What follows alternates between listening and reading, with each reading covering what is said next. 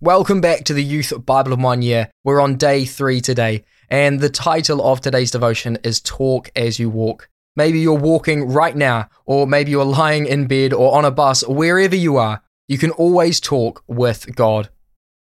And as we see in our Bible passages for today, we see people that walk with God, not just physically walking along one step at a time, but walking in their whole lives, giving their whole lives to God and talking to Him constantly as they're walking with Him. So, how do we do this? How do we talk as we walk? And why is it such a good idea to do so?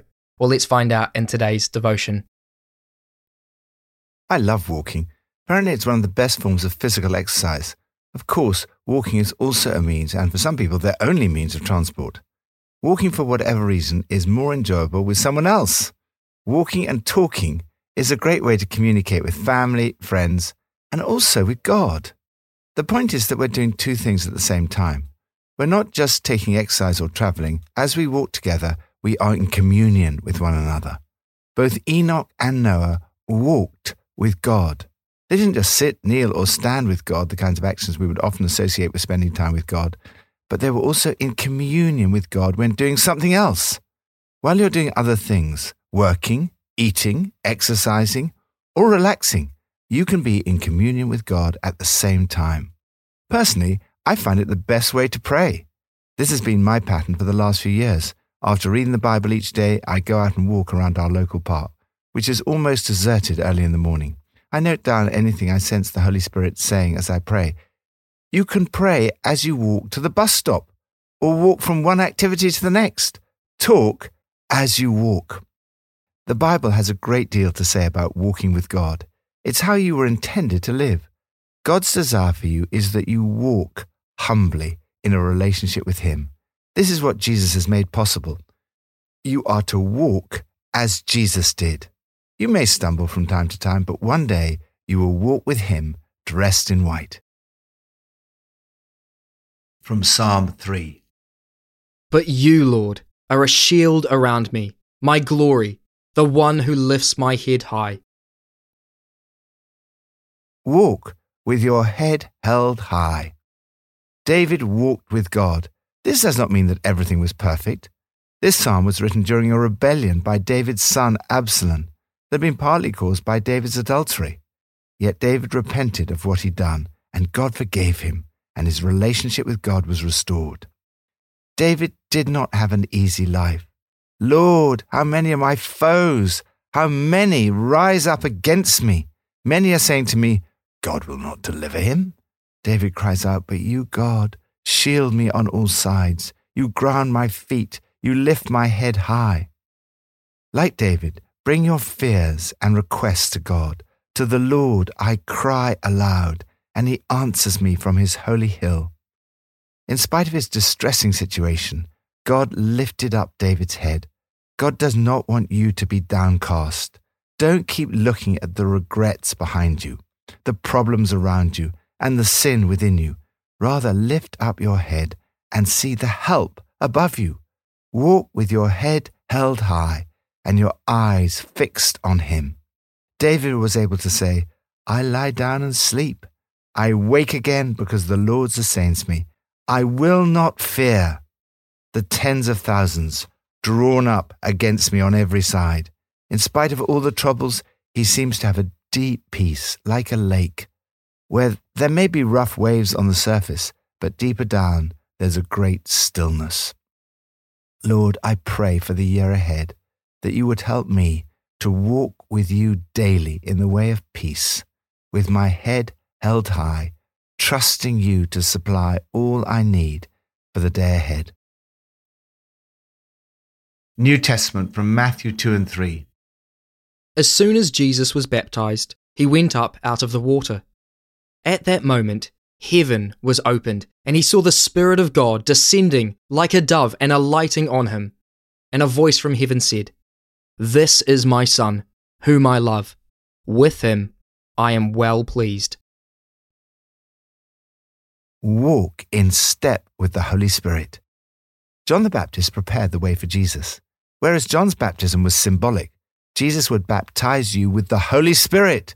This prophecy is then dramatically affirmed when the Holy Spirit descends on Jesus as he's baptized, showing that he is the one John is speaking about and that Jesus is able to pour out this same Holy Spirit on you and me.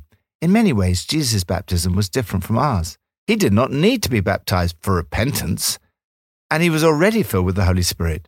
John the Baptist was hesitant about baptizing him, but Jesus said, Let it be so now. It's proper for us to do this to fulfill all righteousness. Jesus identified with us, sinful human beings, right from the start. He did this so that he could bear our sin on the cross for us.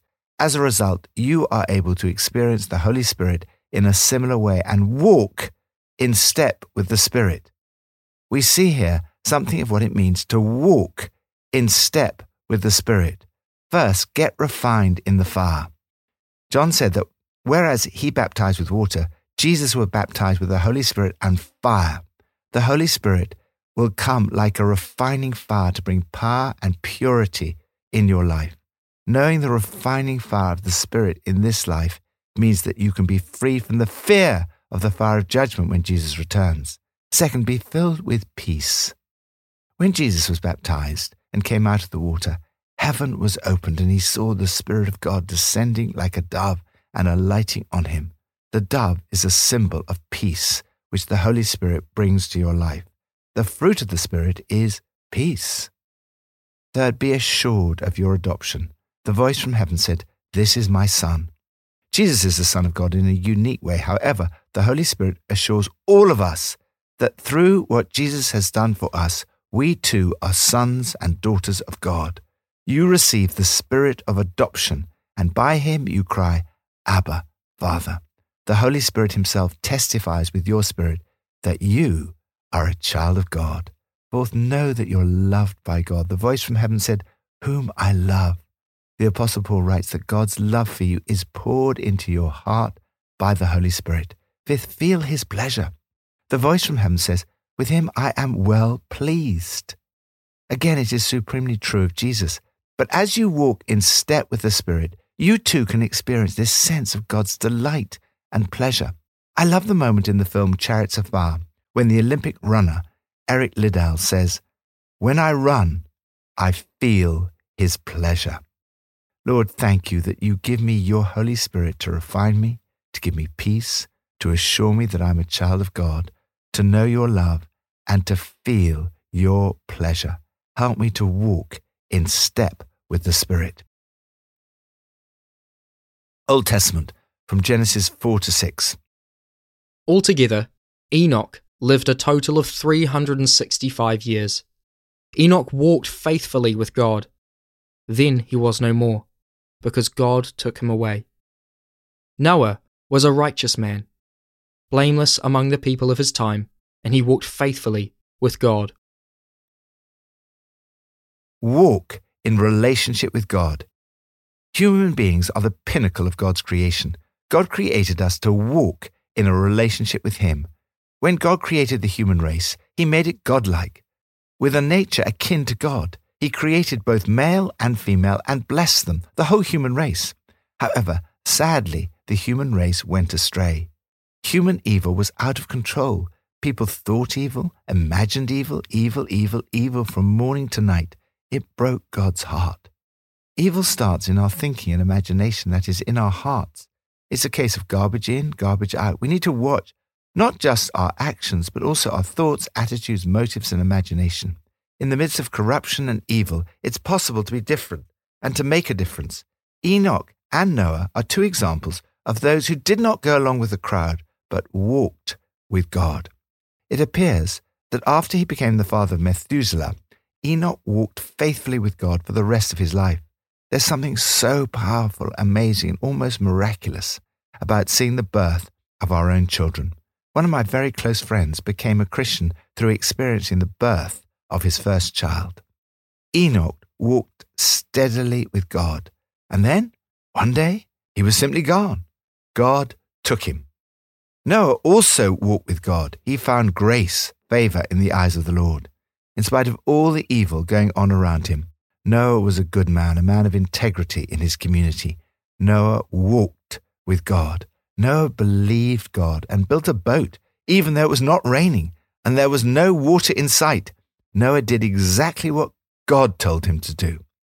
Lord, help me to be righteous and blameless in my thoughts, words, and deeds, walking with you in a close relationship.